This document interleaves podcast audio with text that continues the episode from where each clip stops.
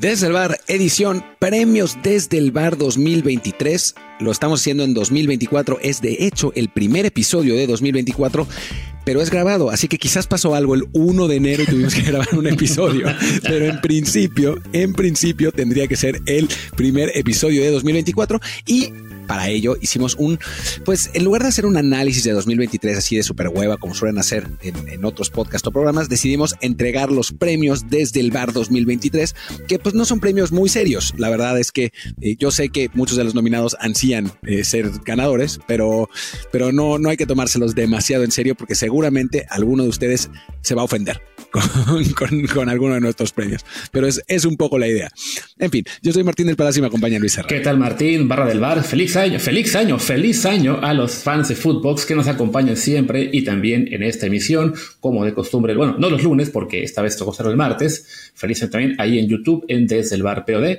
Pues sí, arrancamos una nueva temporada, bueno, no una nueva temporada, pero sí, un nuevo año, 2024, recordando lo mejor y lo peor. Es probable que mucho de eso sea lo peor del año pasado, pero bueno, quisimos hacerlo, como dice Martín, con esta visión un poquito más simpática y no el análisis de hueva de siempre, incluido también nuestro, que de repente lo hacíamos, el top 10 de no sé qué, que alguna vez hicimos y que quizá hicimos y se me olvidó, pero bueno.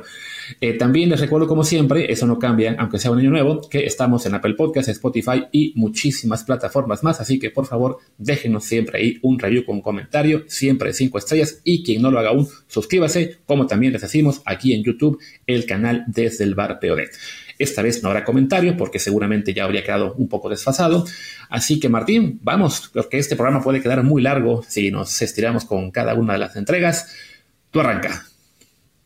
Yo arranco, pues en realidad... Arranco yo, es cierto, arranco yo. Sí, hicimos un orden. Pues venga, vamos a entregar el primer premio de la noche. Es el premio Hoy Voy a Cambiar, basado en aquella famosa canción de la D'Alessio, que quizá Martín recuerde porque fue de su época. Los que escuchan quizá no tanto. Exactamente. Pues el premio Hoy No Va a Cambiar desde el VAR va, por supuesto, para la Federación Mexicana de Fútbol y su nuevo modelo del fútbol mexicano que nos han prometido por todo 2023, y lo único que nos supieron decir es, bueno, ok, les vamos a decir cómo está el asunto del VAR, vamos a ser transparente. Todo lo demás seguimos esperando a que cambien y que nos avisen realmente qué diablos van a hacer. Sí, porque hay muchas otras cosas del fútbol mexicano que no han cambiado y del fútbol internacional que no han cambiado, pero nadie promete tanto que sí va a cambiar, ¿no? En este caso, yo creo que desde que llegó la administración anterior, después del Mundial, dijeron que iban a cambiar. Después cambiaron la administración y dijeron que iban a cambiar. Y nada cambió por el momento, salvo el VAR. Por el momento, el VAR sí cambió. Así que bueno. Dicen que va a cambiar, por lo menos. Todavía no ha sido efectivo, aunque eso esperemos que en unos días nos den la primera muestra. Pero bueno, ahí está. Federación Mexicana de Fútbol, felicidades. Tienes un premio de nuestra parte, lo cual no va a ser muy común en lo que resta del año, seguramente. Bueno, yo tengo... Hay otro por ahí que no es de la federación, pero más o menos. Se parece. El siguiente premio es el premio Barra de Boca a los aficionados más inaguantables del año. Y no, americanistas, no ganaron ustedes. Sí fueron campeones, pero no ganaron este premio. Tienen mención honorífica por lo insoportables que están, comprensible su insoportabilidad, pero no ganan ustedes. Ganaron unos que son aún más insoportables que ustedes, que son los argentinos. No hay manera de que pierdan este premio los argentinos. Pasó un año ya del Mundial y los siguen recordando todos los días. Cualquier cosa que les digas, te dicen, sí, pero yo soy campeón del mundo. El GIF del Dibu está en todos lados. Son absolutamente inaguantables y lo peor es que nos vamos a tener que chutar 4 años de ellos. Por favor, que pierdan la Copa América, por favor. Aunque la gane quien sea, aunque la gane Estados Unidos, por favor. Aunque claro, si piden la Copa América, de todos modos nos van a decir, pero soy campeón del mundo. Que baja el peso argentino, soy campeón del mundo. Que hay una catástrofe humanitaria, pero soy campeón del mundo. Así de insoportables han estado todo el año. Bueno, por suerte ya solo quedan realmente 2 años y medio de aquí a la siguiente Copa. Entonces ya es menos. Y no se les ve en este momento como grandes favoritos a la siguiente. Esperemos que no me esté yo equivocando y aquí aplicando una maldición a muy largo plazo.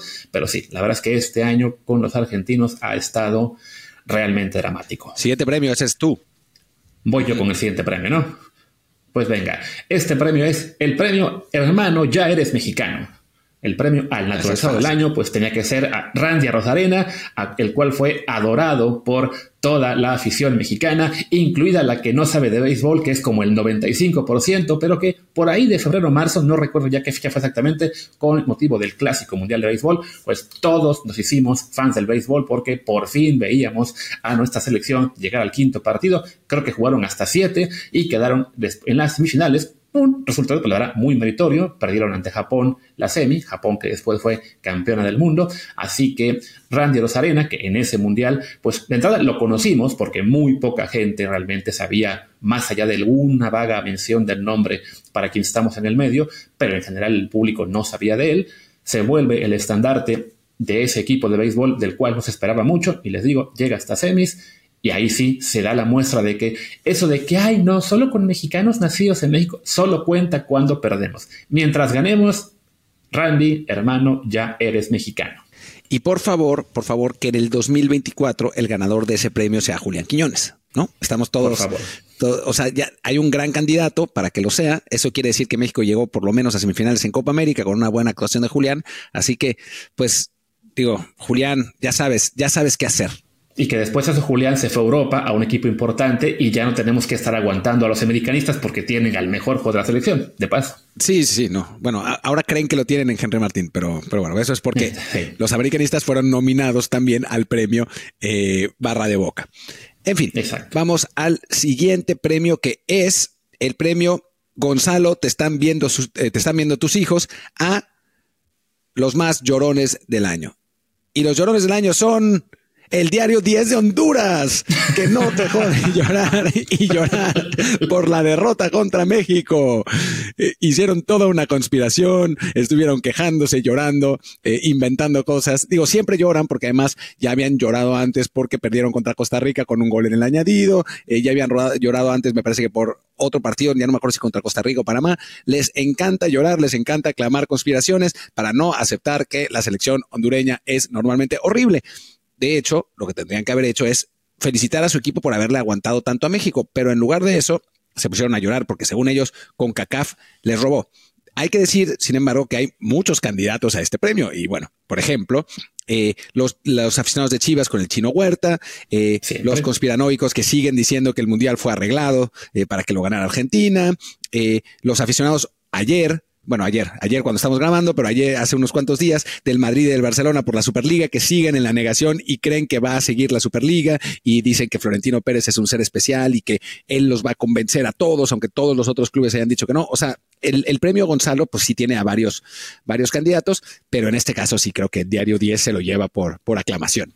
Ahí está, para que no digan que no le tenemos cariño, respeto, un gran amor a nuestros hermanos hondureños, nos acordamos de ellos y también los tenemos en los premios. No ganaron en la cancha, pero por lo menos sí ganaron un premio de este podcast mexicano. Ahí está. Ahí está. Después vamos con el siguiente premio. Estamos yendo bastante rápido. Empiezo a temer que este episodio especial va a acabar siendo el más corto de todo el año, pero bueno, mejor aún. Está bien. El siguiente premio es el premio. Esta referencia quizá no la entiendan todos, pero bueno, tienen nuestra edad, un poquito más jóvenes igual y sí. El premio Comes y te vas. Y ese premio se lo damos, por supuesto, a Diego Coca, técnico de la selección mexicana por aproximadamente 5 partidos que, pues, ya tenía una gran chamba en Tigres, lo convencen para irse a la selección, llega él muy ilusionado, juega 5 o 6 partidos, Estados Unidos le pone una goleada y antes de que pueda él decir, pero che, lo mandan a volar y se queda sin nada, sin Tigres, sin selección, sin alegría y pero bueno, es campeón del mundo. Yo tengo dos cosas que decir ante este premio. Primero, lo de Comes y te vas, hay que explicar la referencia, es porque se hizo una reunión de la OEA, de la Organización de Estados Americanos, en México, y Vicente Fox normalmente van todos los países involucrados, ¿no? Entonces Vicente Fox llamó a Fidel Castro, el presidente de Cuba, el dictador de Cuba, depende de tu postura política, como lo quieras ver, y le dijo esencialmente, bueno, Fidel, te invitamos a esta conferencia, pero después pues vienes, estás en la conferencia y después comes y te vas. Y Fidel Castro grabó la conversación y la mandó al noticiero, y pues Fox quedó en claro ridículo en esa circunstancia, y entonces se hizo muy famoso lo de comes y te vas, ¿no? Para decir de Fidel Castro. Esa es la primera. Y la segunda, hay una muy buena mención honorífica para este, que es para Gerardo Espinoza, ex técnico de la Sub-23 mexicana, que ni siquiera alcanzó a comer. Se fue para irse con el Puebla, y a final de cuentas el Puebla no lo pudo contratar por reglamento, y ahora pues sigue sin chamba. No está en primera división, nadie lo llamó, obviamente en selecciones ya no, porque se fue sin avisar. Así que Gerardo Espinoza es una buena mención honorífica. Y para su mala fortuna, el Puebla llegó a liguilla directo con Ricardo Carvajal, así que por un rato no se ve posible que lo vuelvan a llamar para que tome ese trabajo. Otra mención honorífica, pues Ares de Parga, ya que hablábamos de los cambios que promete la federación, también. Y bueno, estuvo ahí también 3 comidas, que era un cargo, digamos, un poco chocolate. Ahí justo estaba escuchando antes de grabar el podcast del Fantasma Suárez, en el que hablaba de él, pues se los recomiendo, ahí la Fantasmagórica, hermano de este podcast, también de Futbox. Pero bueno, pues ahí está. Una categoría, sí, una categoría con bastantes menciones y, claro, un premio ahí sí, ¿cómo se dice? Pues muy peleado. Te toca a ti. No, yo te tengo una mención honorífica más. Jaime Ordiales. Bueno, que también llegó a selección, fue reemplazado por Ares de Parga y después fue despedido. Así que sí, hubo varios. Y yo tenía una, para que no piensen que todo es fútbol, aunque bueno, ya metí también un poquito de béisbol antes, va a ser un poquito manchada, pero la mención honorífica es a las aspiraciones para ser campeón del mundo de Checo Pérez. Pobre Checo Pérez. Otra vez le duraron un gran premio. Le duró un gran premio y Max Verstappen se lo acabó. Pero bueno, ahora sí te toca a ti la siguiente categoría. Me toca a mí la siguiente categoría, que es la categoría de el premio Tata Martino al villano del año. Y después de esta hacemos la pausa. El premio Tata Martino al villano del año es para Mikel Arriola, por todo lo que nos hizo sufrir con la Superliga. Jodió y apareció. La Leagues Cup, no Superliga, la costumbre. La Leagues Cup, sí, estuvo friegue. Todavía, mientras el torneo estaba haciendo ridículos, absurdos, salía en televisión para decir, no, nos está yendo muy bien con la Leagues Cup, ha sido un éxito total. Tenemos que aprender algunas cosas, pero la verdad es que ha sido un éxito. Y mientras todo el mundo lo odiaba, madreando, es el villano del año, y creo que debe ser el personaje del fútbol mexicano más impopular que hay. Y eso que hay un montón de personajes impopulares en el fútbol mexicano, ¿no? Pero ese me parece que es, si se hace una encuesta, creo que Mikel Arriola gana con facilidad. Mira, si acaso podría perder porque no es, digamos, universalmente conocido, ¿no? A lo mejor te acaba ganando un jugador del América o de Chivas simplemente porque sus fans son más y no piensan en el directivo, pero sí, en cuanto a... O Azcárraga. Digamos que si fuera una... Azcárraga, ¿no? Pero si fuera una encuesta de positivos contra negativos, lo que es esta forma de medir la popularidad, seguramente sí, para Arriola sería el menos 90%, porque sí, lo que ha hecho con la liga, a sabiendas, sí, de que pues él básicamente es un instrumento de los dueños, no es que él mande y decida cómo hace la bomba, que tampoco, pero bueno, la verdad es que sí, su gestión nos ha hecho incluso extrañar los, ahora sabemos, buenos tiempos de Decio y Justino. Éramos felices y no lo sabíamos con Decio y Justino, aunque en realidad yo debo decir que yo sí lo sabía, pero me madreaban durísimo. Yo decía, bueno, pero es que están haciendo estas cosas bien. Ah, cállate, pinche palero. Bueno, ahora vieron, ¿no? Si querían la 2011, no les gustaba. Digo, no la apreciaban, ¿no? Pues ahí está. Querían el ascenso y el descenso, ¿eh? Ah, bueno, pues ahí está. Querían la Libertadores, bueno, pues ahí está. Cállese, pinche palero, y mejor vamos a una pausa.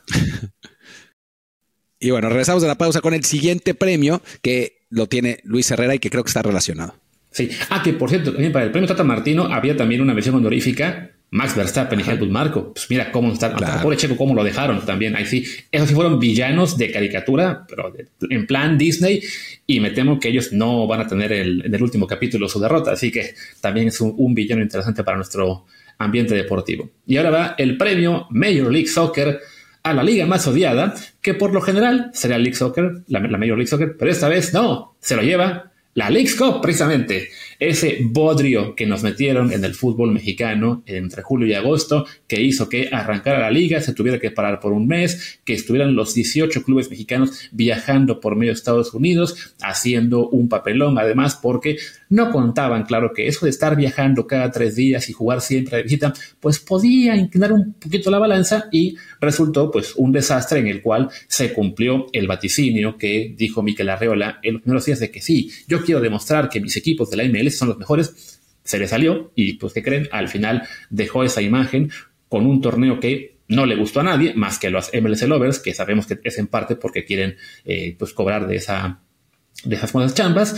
Y la verdad es que en lo deportivo no dejó nada, incluso para quien lo ganó, que fue el Inter Miami, pues fue también el resto de la MLS. Ah, sí, todo fue para que ganara Messi y quedaran ahí su gran fichaje.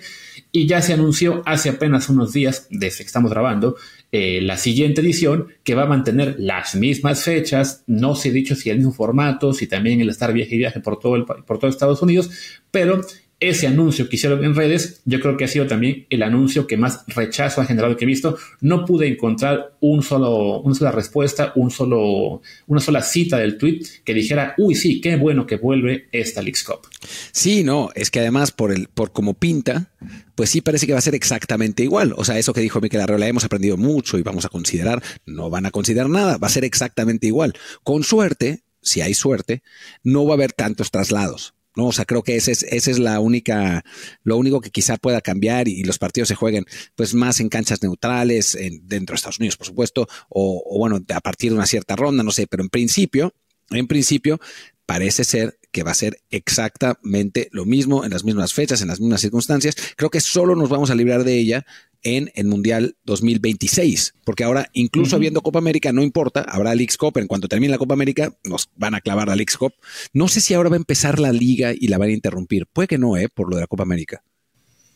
Tío, está canijo. O sea, además de que sabemos que en la liga, pues el tema del calendario es un desastre y lo acaban anunciando ya muy cerca de que arranque todo. Seguramente eso lo van a anunciar ya en mayo, en la junta, en la cual nos van a decir qué es eso que van a cambiar, que nos prometieron ahora en diciembre.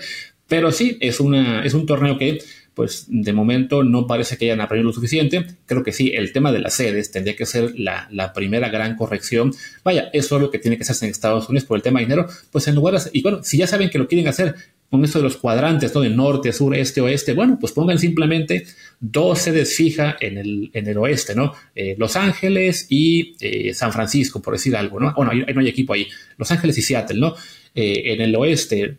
Houston y Dallas, en el centro, en el sur, Miami y Orlando, en el noreste, Nueva York y Filadelfia, y que se juegue todo ahí, ¿no? No tener que estar moviéndose de Nueva York a Filadelfia, a Nashville, a Texas, a Seattle, como le pasó a los equipos regios. Entonces, que ahí sí, pues, le dieron al traste a las que eran, además, las mejores posibilidades de la Liga MX de hacer un papel destacado. No diré que no haya sido... que haya sido accidental el tratar, claro, de dar al traste eso, ¿no? Sí, vamos a ver si lo hacen, pero no creo que lo hagan, porque pues no. O sea, ¿qué te puedo decir? Porque el premio al villano del año lo ganó Mikel Arriola, ¿no? O sea, no, claro, no el premio al directivo del año. Vale. Exacto. Y bueno, una mención honorífica en esa categoría, pues tiene que ser, por supuesto, para la Superliga, que consideré incluso ponerla como la más odiada, pero bueno, a sabiendas de que todos los fans del Barça y Madrid están en este momento abrazados a su dios florentino, lo cual me extraña aún más en el caso de los del Barça, pues bueno, no está tan universalmente rechazada como si la Leagues Cup, que de plano no la quieren ni la Liga MX, ni realmente la apoyaron mucho los fans de la MLS. Quizá la solución sería, no va a pasar, pero bueno, que así como los equipos de la MLS no quieren jugar su Copa Nacional y que querían enviar a sus equipos filiales, que ya les dijo la federación que no, pues que los equipos de Liga MX, que haya por lo menos un valiente que diga, ¿saben qué? Yo voy a mandar a su sub-23 y háganle como quieran. Sí, sería ideal. Después hay otra mención honorífica que es para la MLS, ¿no? Cuyo nombre lleva el premio, porque ya hasta sus propios fans están furiosos con ella porque siguen sin liberar los topes salariales, sigue todo igual. Ese también era otro ejemplo del hoy voy a cambiar, porque sigue sin cambiar nada. O sea, los fans de la MLS esperaban que hubiera apertura en cuanto al tope salarial y a los espacios de jugador designado que se llaman, etcétera. No pasó nada, no cambió nada, sigue todo igual, y entonces pues están realmente muy enojados, y pues nosotros la odiamos porque es la MLS, no nos importa lo de topesalarial, de hecho nos beneficia, así que sí, qué bien. Y una liga que estará en esta categoría seguramente con más fuerza en próximos años, aunque no me quieran creer algunos en Twitter, es la Liga Árabe, que este año ya empezó a gastar más, de haberse llevado a una o dos figuras en el mercado de invierno, incluido Cristiano, y en anteriores igual, ahora se llevó como a 30, y sí, su nivel sigue siendo muy bajito, porque no vas a cambiar el nivel de una liga en un solo mercado, pero sabiendo que quieren invertir muchísimo dinero en su sportswashing, va a seguir jalando jugadores, van a seguir llevándose tanto figuras, digamos, cerca del retiro, como algunas promesas tipo Gaby Veiga, y en algunos pocos años yo sí creo que va a ser por mucho la más odiada a nivel mundial. La más odiada quizás, pero yo insisto, yo soy de los escépticos, yo no creo que vaya a cambiar mucho porque, a ver, o sea, sí te pueden pagar un chingo de lana, pero si te pagan un chingo de lana también en Europa, ¿para qué diablos te vas a ir a vivir a Arabia Saudita? Como pasó con Kylian Mbappé, ¿no? Que le ofrecían una fortuna, sí, y al final Mbappé no se quiso ir a Arabia Saudita porque irse a vivir a Arabia Saudita, al desierto, a donde no puedes salir a la calle tomándote una cerveza, donde, o sea, es Arabia Saudita, ¿no? O sea, si la MLS estuviera gastando esa lana, entonces sí, te creería, ¿no? Porque todo el mundo quiere la MLS por la calidad de vida. En Arabia, la razón por la que la gente no quiere ir a Arabia es precisamente por la calidad de vida. Entonces yo lo veo más complicado. Eso sí, los jugadores musulmanes más importantes, esos creo que se van a ir todos. O sea, los Salah de la vida. Sí, tío, es poco a poco. O sea, no creo que se vaya a llevar a todo el grupo de élite a nivel mundial, pero sí, entre jugadores musulmanes, entre jugadores ya veteranos que dicen, bueno, pues me quedan un par de años para jugar y hacerme mi gran contrato. Jóvenes a los cuales logren también así, digamos, embaucarle, mira, aquí ya esto está, te vas a ganar la millonada que no has hecho en toda tu vida, y que ahí sí le mandas a un prospecto que está ganando apenas, no sé, $100,000 al año, y le dices, pues ahora vas a ganar 10 millones, los convences, ¿no? Pero bueno, ahí está una que para el futuro también puede ser de las más odiadas. Te toca el siguiente premio. El siguiente premio es el premio Alejandro Irarrágorri al chanchullo del año. Y el ganador es Alejandro Irarrágorri, por supuesto. No podía haber mejor primer premiado que el dueño de Santos y Atlas por el chanchullo que hizo al contratar a Diego Coca y así pagarle los premios que le debía por los títulos del Atlas. La sospecha de por qué diablos Irarrágorri empuja tanto a Diego Coca estaba resuelta en eso, ¿no? Se le debía una lana por los premios del Atlas y entonces pues lo mejor fue que se los pagara la federación siendo el entrenador nacional. El problema fue que pues al final el propio Irarrágorri lo pagó caro, Coca también, porque pues perdió toda la influencia que tenía en la Federación Mexicana, ahora ya la recuperó sobre todo Televisa. Coca dejó de ser el técnico de la selección mexicana y pues todo este chanchullo, es extraño que los chanchullos terminen siendo pagados por el karma, pero este particularmente sí sucedió, así que bueno. Así está, así que bueno, por lo menos ahí hubo, o sea, ese chanchullo le duró muy poquito, tío, a costa, claro, de que la selección tuviera un muy mal primer semestre del año y que después acabara pues recurriendo a la emergencia de Jimmy Lozano. No creo que todos hubiéramos querido más bien que se eligiera a un técnico de más cartel, de más calidad, de experiencia, etcétera. Al principio del año queríamos a Bielsa, que estaba ahí disponible y que acabó firmando con Uruguay. Y bueno, pues no, por más que nos pueda dar un poquito de gusto que Irarrágorri pagara el karma, pues no cambia el hecho de que sí dejó a la selección mexicana en una situación mucho más precaria de la que pudo haber estado si todo se hacía bien. Claro, totalmente. Ahí está. Pues bueno, llevamos ya 8 premios, algunos de ellos sí más, digamos, para echarnos a llorar o para tener aquí el enojo de todo lo que ha pasado en el deporte mexicano. Creo que los siguientes 4 ya son bastante más positivos, así que vamos a divertirnos con ello. Y yo voy a arrancar con el premio Sí se puede.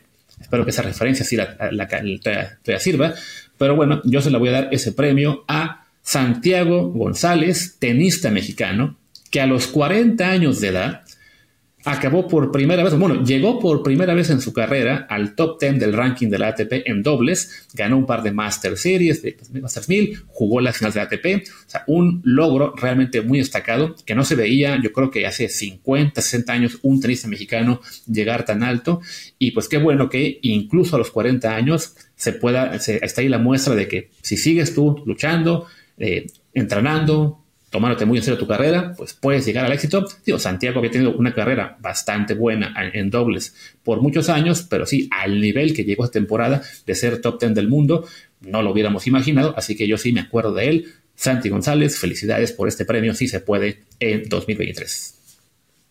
Yo tengo otro premio, sí se puede, que es para Cristiano Ronaldo, que en una liga top, según Luis Herrera, está haciendo muchísimos goles con grandes rivales.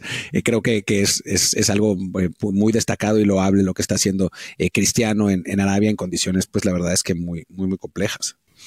Imagínate, el pobrecito está ahí solito con mala calidad de vida, claro que está sufriendo, aunque insisto, yo no he dicho que es una liga top, digo que puede llegar a serlo, que es muy diferente. Vas con tu premio ahora. El premio No Estoy Llorando, me entró una basurita en el ojo, es el premio a Mejor Momento del Año. Y pues la verdad es que sí, yo sí me vi un poco ojete. Pero es que creo que cada quien tiene su premio, el premio que está más cerca de su corazón. O sea, por ejemplo, hay aficionados del América que para ellos el premio al mejor momento del año es obviamente celebrar la 14 con el Estadio Azteca pletórico y fuegos artificiales y todo eso, o los aficionados de Chivas que lograron llegar a una final que bueno, no se esperaba, o los aficionados del Cruz Azul que bueno, su equipo no. Bueno, tienen a Iván Alonso ahora, yo creo que lo celebraron, algo han de haber celebrado los aficionados del Cruz Azul. Para mí, mi momento del año fue, bueno, fueron dos. A ver. Uno que, o sea, ya no es momento del año para nada, es bastante triste, pero es cuando los Jets firmaron a Aaron Rodgers, que era un gran momento. Ese es otro comes y te vas. Exacto. Ese es otro comes y te vas. También.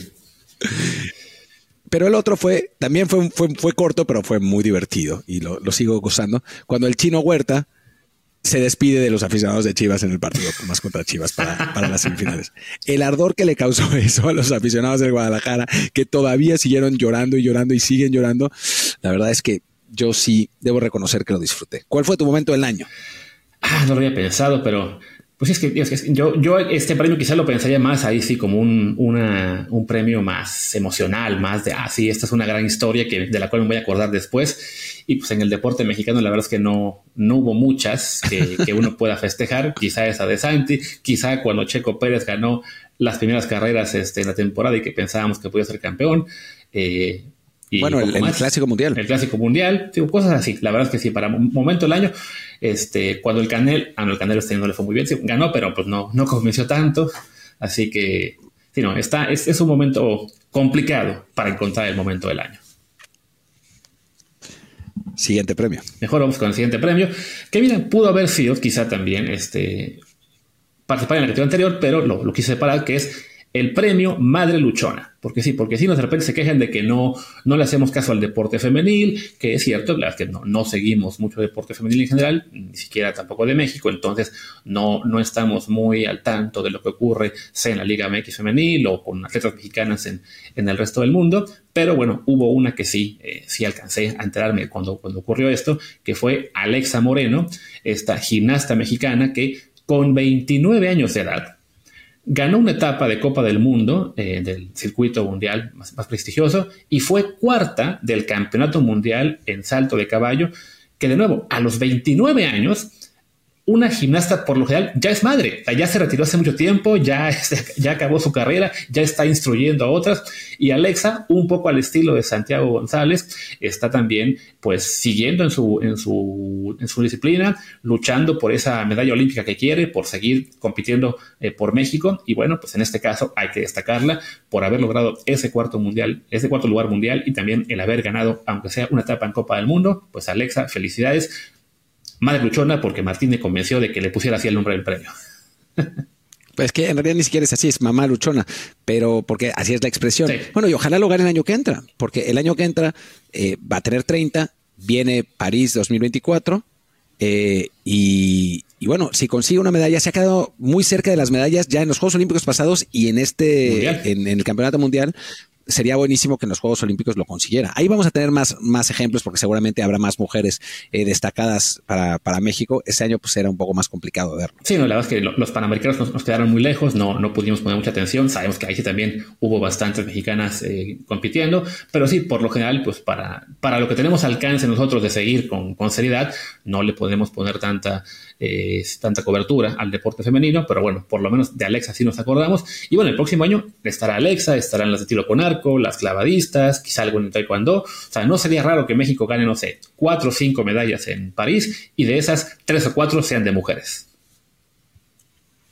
Pues sí, ojalá que así sea y que México pueda ganar muchas medallas. Y bueno, ya estamos llegando al final. Toca el último premio, que es el premio Hugo Sánchez al mejor futbolista mexicano del año, y creo que no hay duda de este. Es para Santiago Jiménez por su gran actuación en Holanda, por haber marcado 31 goles en el año calendario. Se convirtió en el jugador del Ajax que más goles ha metido desde los últimos 50 años. La verdad es que si bien esperábamos que le fuera del Ajax, del Feyenoord. Si bien esperábamos que a Santi le fuera bien, no pensábamos que le fuera tan bien. Está siendo ligado con varios de los grandes clubes de Europa.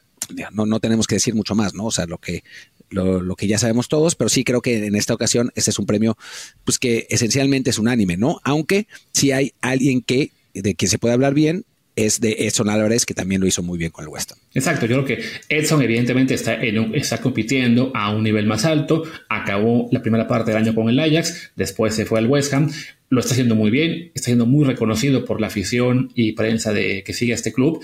Evidentemente, bueno, al ser un mediocampista defensivo, no recibe la misma atención, no es tan fácil destacar como lo que hace Santi. Bueno, cada quien en su liga. Evidentemente, la liga de Edson es una liga más potente.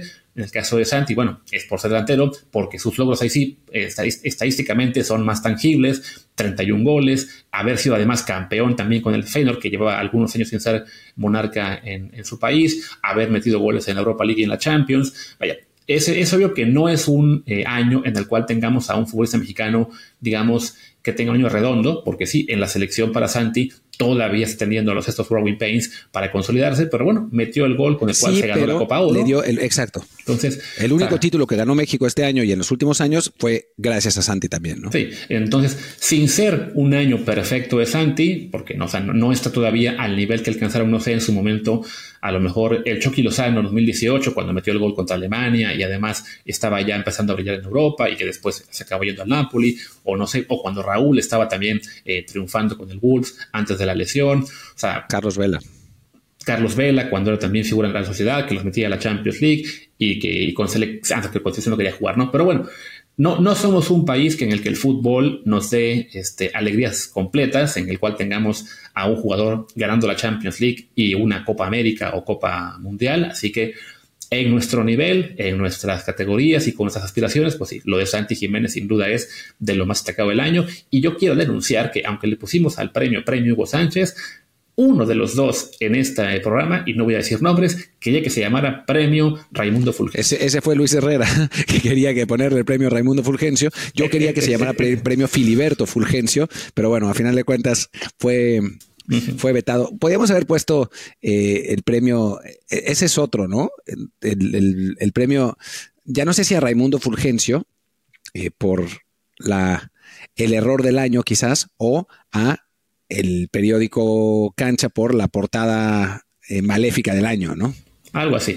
Que sí, seguramente si alguien se podrá acordar de que, uy, pero ustedes cómo criticaron al Reforma por esa portada. A ver, hay niveles, se vale decir tal jugador lo hizo muy mal y nos vamos a acordar mucho tiempo de esa roja que se llevó. Otra es poner un cartel de ese busca y ponerlo como una portada de periódico, que la verdad sí estuvo muy manchado.